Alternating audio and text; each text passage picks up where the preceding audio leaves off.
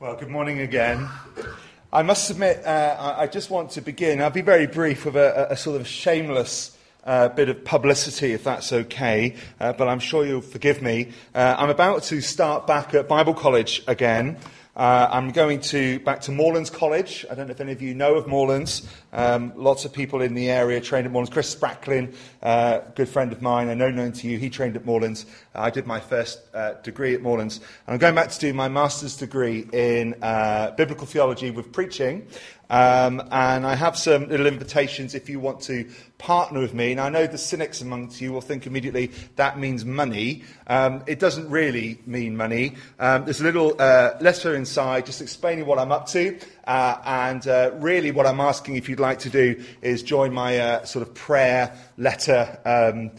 Mailing list if you would like to. There is an opportunity if you want to contribute towards fees, uh, you can do that, but please be assured that isn't the main purpose of the letter. Um, so uh, I did actually get my most cynical Christian friend to read it with me to make sure it didn't appear like that. So if you'd like to grab one of those, if you're interested afterwards, what I'm up to uh, at Bible College again, and join my prayer mailing list, then I'll have some of these available at the end. And I do that to every church I'm going to at the moment. Uh, well, in terms of being cynical, uh, I thought to myself today uh, I would uh, do a, a, little favour for the young people, and that is uh, I'm going to preach this morning the first half of a sermon, and then I'm going to preach the second half tonight. So if you want to know how this ends up, then you need to come back tonight to the youth led service. Wouldn't that be good? Wouldn't that be good? So hopefully, uh, if you're in two minds about whether you're going to come or not, that might encourage you. And actually, what we're going to do over these two sessions is we're going to have a whirlwind tour through one of my favorite books in the Bible. It's the book of Ruth. We're going to uh, whiz through the first half of Ruth this morning, and we're going to whiz through the second half uh, this afternoon. I love the book of Ruth, not only because I, am named to a, a, beautiful lady called Ruth, uh, but also as well because Ruth Ruth is like this diamond in the middle of some dirt. Let me explain what I mean. If you read through the scriptures in order, through the Old Testament, as if it were uh, a novel, I say that in inverted commas, it's not a novel, of course, but if you're reading through in one sitting, and you're looking through the storyline, and you're ignoring all the chapters and all the different books, and you start at Genesis 3, and you read through Exodus and Leviticus and Numbers and Deuteronomies and Joshua and Judges all the way through from Genesis 3 up to the end of Judges. It goes in a linear order. This happened, then this happened, then this happened, then this happened. Do you see what I mean? It's all in order. And that is broken for the first time in the book of Ruth. Because the book of Ruth actually stops and goes back into an earlier time. What do I mean? Well, the first verse of the book of Ruth says, In the days when the judges ruled.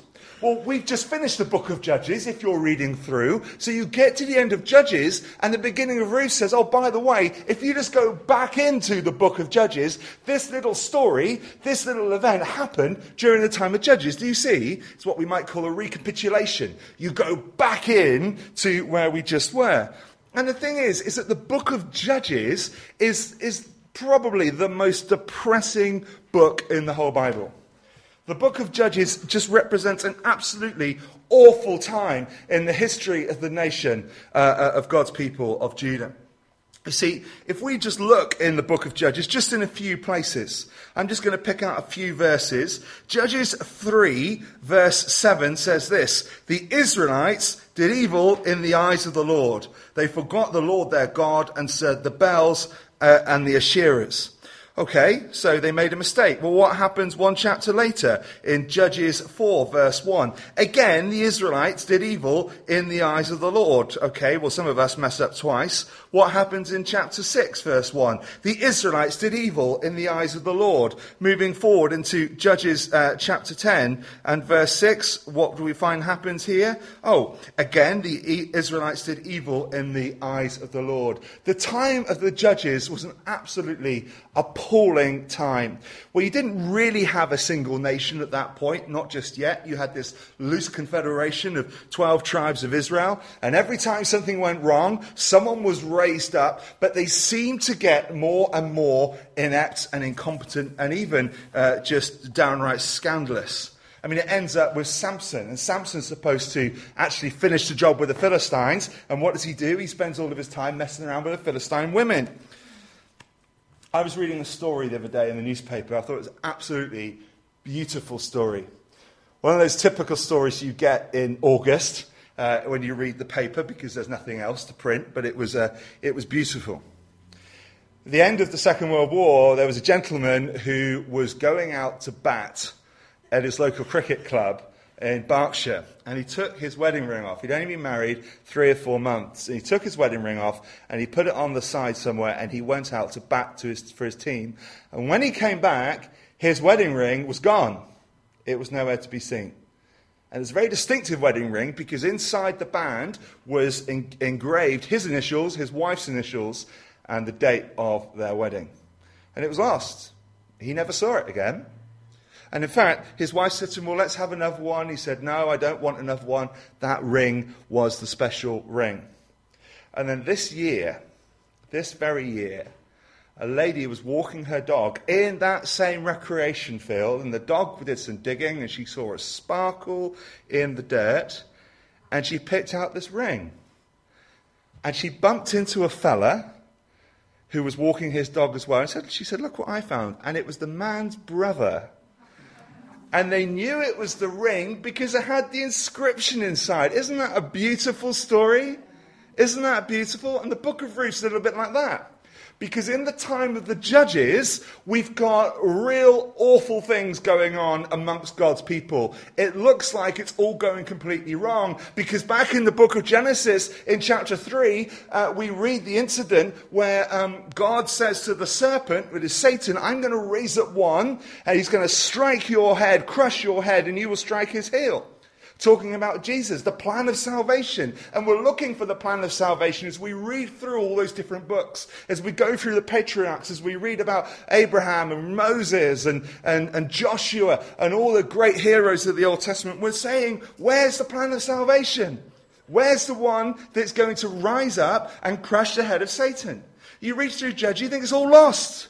It's all lost. Where's it all gone? It's just going wrong and wrong and wrong. And there in the dirt, there in the mud, we find this beautiful story, this beautiful truth, this, this reality that happened, which is the book of Ruth, which is what we're going to spend uh, our time looking at today. And the book of Ruth largely falls into two sections, and it all pivots around chapter 2, verse 20, and that's where we'll get up to today. Chapter 2, verse 20 is where the whole story changes, because in the book of Ruth, it all starts off bad. It all starts off bad, and it seems to be going downhill and downhill and downhill and downhill. And we get to 220, which is where we'll end this morning, and we will start to go up to the good stuff this evening. So, Book of Ruth, chapter 1. In the days when the judges ruled, there was a famine in the land, a spiritual famine, and there was an actual famine too. And a man from Bethlehem in Judah, together with his wife and two sons, went to live for a while in the country of Moab. The man's name was Elimelech. His wife's name was Naomi, and the wife of his two sons were Mahlon and Chilion. They were uh, Ephrathites from Bethlehem, Judah and they went to Moab and they lived there. Now, this is a big change for these people. You've got this little family, and they come from this place called Bethlehem in Judah. And we all know about Bethlehem, of course.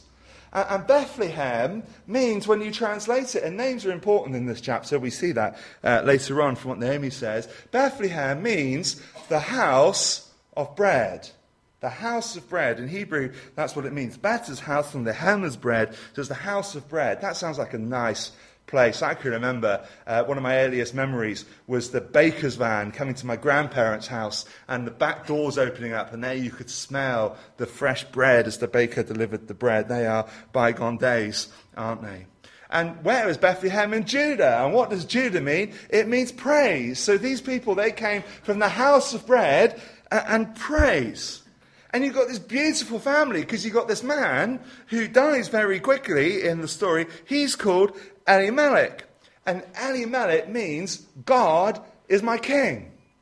And he's got this lovely wife, and she's called Naomi. Uh, and Naomi is a beautiful name as well. Uh, and Naomi means pleasant. So you've got God is my king and pleasant, and they come from the house of bread and praise. And doesn't that sound great? Doesn't that sound lovely? But things start to go wrong for them um, pretty early on in our little narrative here because they've got these, they've got these two sons, and uh, they give their sons some, some funny names, really. The first name is uh, Mahlon. And this son would have been born, and they'd have looked at him and they would have thought, what should we call this son? We've just had a daughter. She was born in June. We called her Edith. And uh, she came out, and we thought, oh, she looks like an Edith. Well, they, they looked at this, ch- this child, and they thought, what should we call him? And they called him Mahlon. And Mahlon means sickly. so, so God is my king and pleasant. They had this little boy, and they looked at him and they said, he looks sickly. So they called him Sickly, Mahlon. And then they had another boy, and they called him Chilion, and that means puny. puny. So, so they had Sickly and, and, and puny.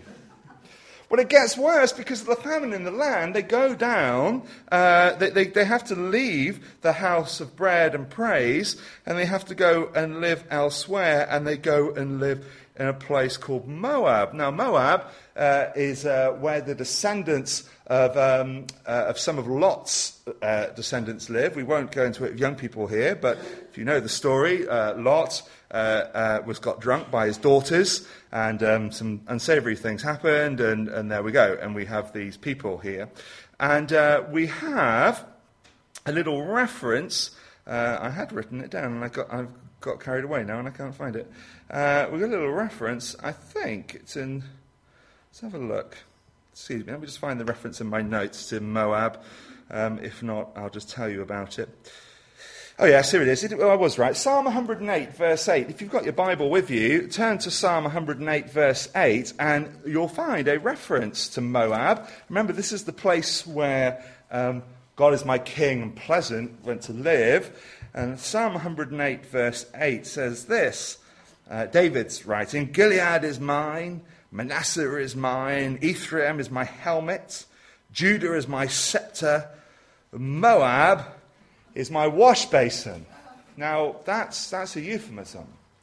That's polite. It, means, what it really means is Moab is my toilet.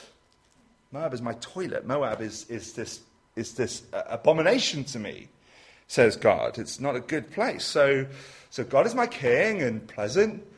Well, things there from the house of bread and praise in Judah, and then they have sickly and puny, and then they have to go and move from the house of bread and praise to God's toilet. It's not good, is it? This is, this things have gone wrong here, okay? This was not life's plan. And then, to make it even worse, what happened to sickly and puny? Well, they die. Sick, I told you they were sickly and puny, didn't I? Sickly and puny die. Uh, now, Elimelech, Naomi's husband, died, so he dies too. Uh, and she was left with her two sons. They married Moabite women named Orpah and the other Ruth. After they lived there about 10 years, both Mahlon and Chilion also died, and Naomi was left without her two sons and her husband. So Naomi has moved from the house of bread and praise to God's toilet. Her husband, God is my king, has died, sickly and puny. They've both died, but before they died, they had married Moabite women. So now she's got these daughters in law that are Moabites. And the, Isra- the Israelites and the, and the uh, Moabites, they didn't like each other. They had all sorts of reasons why they didn't like each other, and lots of prejudices too. But you know what it's like? You, you might have prejudices against people or a group of people, and once you get to know people one to one, things are a little bit different. My, my father was of the generation where he just had a huge issue with people of colour. He had a huge issue with people of colour, and he was always banging on about it. And he'd sit in front of the television watching football, and there'd be people of African descent playing, and he'd be lecturing me about Enoch Powell and so on, you know, and, and, and on he was going about it. And as he was dying, the, a couple of weeks before he died, uh, he was assigned, he had a brain tumour, he was very ill, and he was assigned a nurse to spend a lot of time with him at Bristol Hospital. And this nurse came in, and she was West Indian. And I thought, oh my goodness, Dad, don't say anything, please. Don't be rude. And, you know, actually, right at the end of his life, my dad changed his opinions on those things because he got to know this lady. And she was very gracious and compassionate, and she was full of integrity. And he got to know her, and his prejudices changed.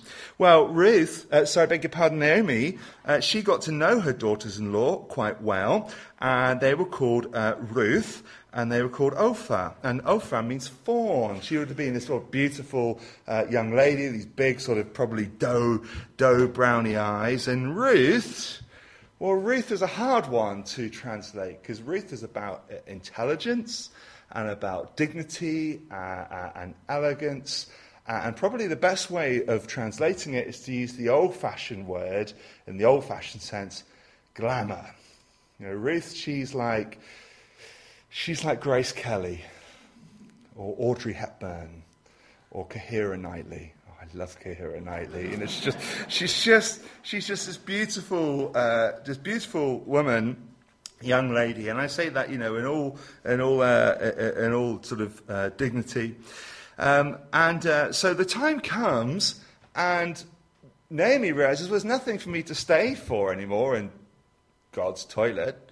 Uh, the famine's over uh, back home in Judah. It's time to go home. So she sets off to go home. Then Naomi, uh, and uh, they all go together. They all go off together, and they would have gone along probably this big road called the King's Highway, uh, connecting Moab, and they would have got to a, a join probably where they would go off. And then Naomi said to her daughters-in-law, "Go back, each of you, to your mother's home. May the Lord show kindness to you." as you have to uh, your dead and me. That's their husbands. May the Lord grant each of you will find rest in your home and another husband. And she kissed them and wept aloud and said to her, We will go back with you to your people. So both of them, Ruth and Orpah, both said, Oh, we're going to go back, we're going to go back. And Naomi rightly says to them, said, Look, why are you going to come back with me? You know, why are you going to come back with me? She has this little conversation. She says, I've got no more sons for you to marry, and even if I got married tonight and I had a son, I got pregnant tonight and had a son in nine months' time, and then you're going to wait for him to grow up before you. No, that would be daft. You, you, there's no point hanging around with me. There's nothing for you with me. And if you come back, you're Moabites or, or Moabitesses. If you come back to the house of bread and praise, people aren't going to accept you. They're not going to accept you. And, and Orpah, uh, she, um, she accepts this and she says, okay, well, fair enough, it's good advice. And she, she kisses her goodbye. But Ruth, it says in verse 14, Ruth clung to her. And actually, what you see here is, is possibly, I mean, it's very subjective, it's possibly the greatest love story in the Bible. This love story this platonic love story between Ruth and her mother in law, Naomi. Because Naomi's right. There is nothing for Ruth with Naomi. There's no reason for her to come back. There'll be no husbands for her. All there'll be for her is scorn. And yet Ruth is completely dedicated to her. And she says this beautiful thing. This beautiful, beautiful verse. And this verse that I'm going to read to you in a moment is sometimes used when people, because people do occasionally, well, I say occasionally, people do convert to Judaism. And uh, as an RE teacher, I was asked this question the other day by, do you know, you have those sort of students and you think they're not paying attention to anything? And uh, it's this young man called Seb, and I'd just shown them, we were doing something on Judaism, and I'd just shown them a video of some people worshipping in a synagogue. And this lad sort of said the first thing he'd said since, you know, about four years, and he said, uh, he said, Sir, he said, why, why weren't all those people in that synagogue proper Jews? Said, what do you mean, Seb? And he said, well, one of them one of them looked black. And I said, Well, what do you mean? And he said, Well, if they were all descendants of Abraham, then wouldn't they look all the same, ethnicity wise? And I said, I said good point. So well done, you actually watched something. That's, that's excellent. But people, people do convert to Judaism, and sometimes these words are used um, when people convert to Judaism. And By the way, there'll be no converting to Judaism this morning. Okay, just want to make that abundantly clear. But you've got to remember the situation that Ruth was in. There was nothing for her to stay with Naomi other than her dedication to her mother in law.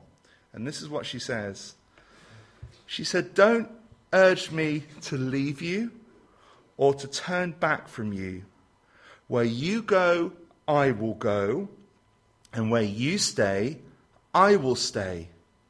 Your people will be my people, and your God, my God. Where you die, I will die, and there I will be buried. May the Lord deal with me, be it ever so severely, if anything but death separates you and me. When Naomi realized that Ruth was determined to go with her, she stopped urging her. Did you notice how she converted? She said, My God will be your God. I'm going to completely dedicate myself to you, to your people, and your God. And when we come to faith in Christ, don't we say something similar in the presence of the church? Don't we? That your people will be my people. One of the great joys in my life is visiting other churches. I get to go around to all sorts of different churches. And you walk into a church and you meet a group of people. Sometimes they're really pretty people. Sometimes they're all right. Sometimes they're right. no, I'm joking. Yeah, you, you greet a group of people, and you know that together we have this common bond that we're the same people because we are one in Christ. Isn't that beautiful? Isn't that beautiful that you, we are of the same people? And it's nothing to do with our ethnicity. We're all Gentiles, you know, in the Old Testament sense. Well, we're just all Gentiles anyway. But uh, it's nothing to do with ethnicity. It's to do with the fact that we have bowed the knee and made the Lord our God our God. Isn't that wonderful? Isn't that wonderful? So, okay, so it, the, the, knot is tied. So they went back. They went back to Bethlehem, and um, it sounds like they were a bit catty when they got back, the other women there, because in verse 19 they got back in. Remember, they'd been gone a while because it was 10 years before Sickly and Puny died. And they roll back into town, and uh, all the women sort of look. Go, Can this be Naomi? Can this be her? The years haven't been kind to her, have they? Is this her? Do you remember her? She had God is my king, and they lived in the house of bread and praise, and they went to God's toilet, and they had sickly and puny, and they died, and they've come back. Can this be her? And Naomi says, Don't call me Naomi. She tells them, Call me Mara. This is how we know how important names are. We know how important names were in this culture because Naomi means pleasant. She said, Don't call me that anymore. Things have changed for me. Call me Mara because the Almighty has made my life very bitter. I went away full, but the Lord has brought me back empty and has brought misfortune upon me. So Naomi just, she wants to change her name. So I just want, you know, things are different now, okay? Things are different. And things are going to be different because even though we've got this little family circumstance going on in the time of the judges, which is this awful time in the history of God's people, God is about to do something quite incredible. You see, because the story of salvation is about to continue through the mundane, normal family life routine. It's through this little family, this little broken family, that God is about, or God is going to continue his plan for salvation. Do you ever feel that you go about your family life, uh, maybe as a child or as a parent or as a grandparent, and, and you go about doing the, the normal, routine, mundane, daily things, and you think, oh, is this ever going to make any difference? Is this all that life is? What, what am I doing for the Lord here? Why am I sweeping up Cheerios again? Why am I picking up toys and putting them away again? I was a little bit hard on time this morning. One of the reasons I was a little bit hard on time is I was sitting at the breakfast table with my family and I said to my eldest son, Edward, I said, Edward, can you put the top on the milk? And I was just about to say, before it goes on the floor.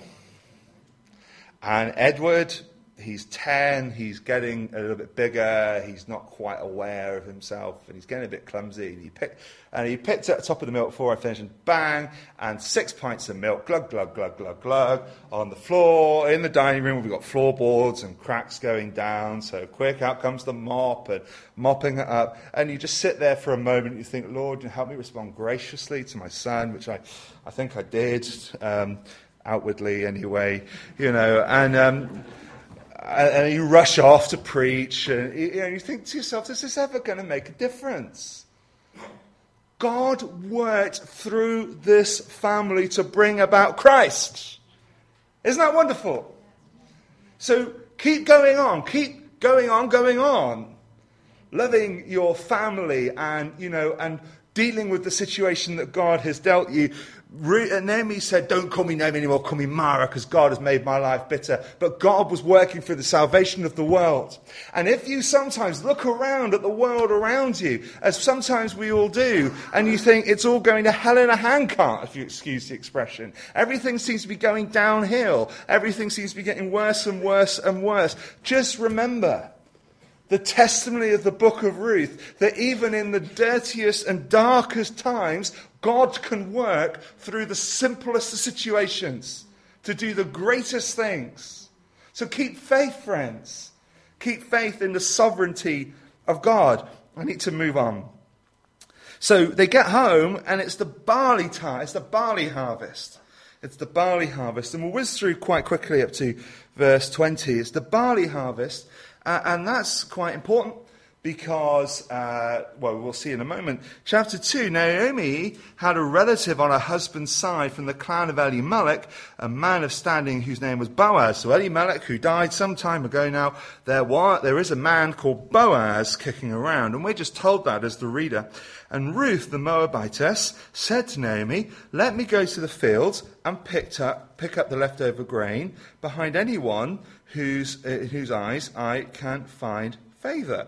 Now, she's not, this may just seem like she's sort of plucking something out of the air. Can I go and, to use a modern word, scab some food? No, it's not that at all. Uh, Ruth actually knows about, she's probably been told, because she's not, she's a Moabitess after all, the fact that God had a poverty program uh, for the people built into the law. In Leviticus 19, verse 9, it says this, talking to people who own fields, when you reap the harvest of your land, do not reap to the very edges of your field or, uh, or gather the gleanings of your harvest. So the gleanings were when the women, it normally was women, were passing through the field and getting the harvest together, there'd be a bit sort of left behind. Don't go and grab that, leave that there, and leave a 10% border around the side. Um, uh, and do not go over your vineyard a second time or pick up grapes have fallen, leave them for the poor or the foreigner. I am the Lord your God. And what this meant was that people who were poor and unfortunate and full on hard times, well, they could be fed. They didn't need to be any hungry people. But also, as well, it wasn't just pure charity, it wasn't a handout. They had to go and work for it, they had to go and get it. Uh, so it sort of kept the dignity of the person as well. So Ruth is saying that. Look, I need to go and find a field, and I need to go and uh, pick up the gleaning so we've got something to eat. So Naomi says to her, Go ahead, my daughter. So she went out to glean the fields behind the harvesters. And as it turned out, I love that little phrase, as it turned out, she found herself working in the field belonging to Boaz, who's in the clan of Elimelech. Now, if she didn't end up in the field of Boaz, then she wouldn't have met Boaz. If she hadn't met Boaz, well, some of you know, some of you may not, we'll find out what didn't happen later on. It wasn't a coincidence. It was not a coincidence that Ruth ended up in the field of Boaz. It was the working of God. Don't ask me how it happened. I have no idea. I have no idea. I have no idea, when I look back now, how God led me to my Ruth, my wife. But I know full well that I wouldn't have done, done very little for the Lord if it weren't for the encouragement of Ruth in my faith when I was a teenager and beyond. God works like this. And you can just imagine Ruth going along the fields, looking in, can I come gleaning in here? And maybe one of them, she was told, no, go away, you're a Moabitess, we don't want anything to do with your sort. And this was the time of Judges, and if you read through Judges, there were some really pretty hairy incidents with young women and, and blokes in, in the book of Judges because it was dark times. The end of the book of Judges said everyone just did as they saw fit in the eyes of the Lord. Maybe she looks in one field and the blokes are a bit leery. And I thought, well, I don't want to work in there. And she ends up in this field, and they say, oh, yeah, come on in. The foreman says, come on in, it's fine. You can glean. This is Boaz's field. Boaz, he's a good guy. He knows about Leviticus 19, verse 9. You, you, you come on in. And she's there gleaning. And, uh, and, the, and Boaz comes and Boaz comes and he says to his, uh, comes down and says to his uh, uh, workers, The Lord bless you, he says in verse 4. And, uh, and they said, Lord bless you, back they call, as Boaz turns up to his field. And he comes in and he looks around and he says to his uh, foreman, he says, uh, Whose young woman's that? Who, who's the girl? He says in verse 5. Oh, he notices her straight away. Who's, Who's she? The, the, foreman replied, She's the Moabitess who came back from Moab with Naomi. She said, Please let me gather, uh, glean and gather among the sheaves behind the harvesters. So she went into the field and worked steadily till now. So Boaz notices, oh, she's working hard. She's obviously quite pretty. And, and he, he uh, it, it, says there how he says to her, Look, come and, um, come and uh, have a drink. If you want a drink, come and have a drink. And if you. Um, Come over and have something to eat with us. Come and have a, a hot meal. And she does. She goes and has lunch with them. Now, there's nothing about in Leviticus 19.9 about giving the women their gleaning drink and, and, and having a hot meal with them and so on. And, uh, and actually, when she's had dinner, she, uh, she asks him for a doggy bag. She does, because when she gets home in the evening, in verse 17, she says, Ruth gleaned in the field till the evening, and then she threshed the barley she gathered, and she amounted to about an ephah. And she carried it back to town, and her mother in law saw how much she gathered. Ruth also brought out what he gave her as a leftover after she'd eaten.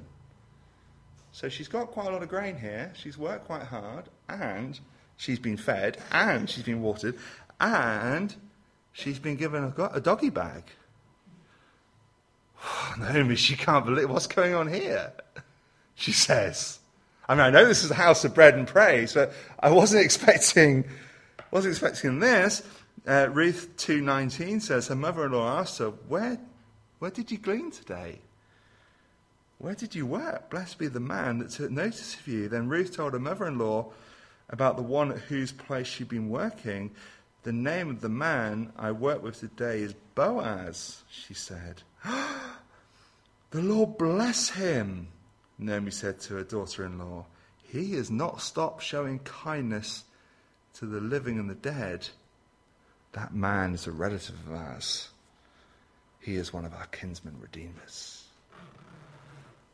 Well, if you want to find out what happens next, then make sure you come to this evening's service, won't you? And we'll, we'll finish it off. But if you're not able to come to this evening's service, then can I just encourage you in the mundanity, if you don't mind me using that word, because, you know, we do, do have mundane parts of our lives. I mean, I've just enjoyed the holiday of an independent school teacher, and I'm really ready to go back to work now, I can tell you. It's been nearly three months. Um, and, you know, I'm sure come the first week in October, I'll be looking forward to the next holiday again, when the mundanity kicks in. But in those everyday things, God is working.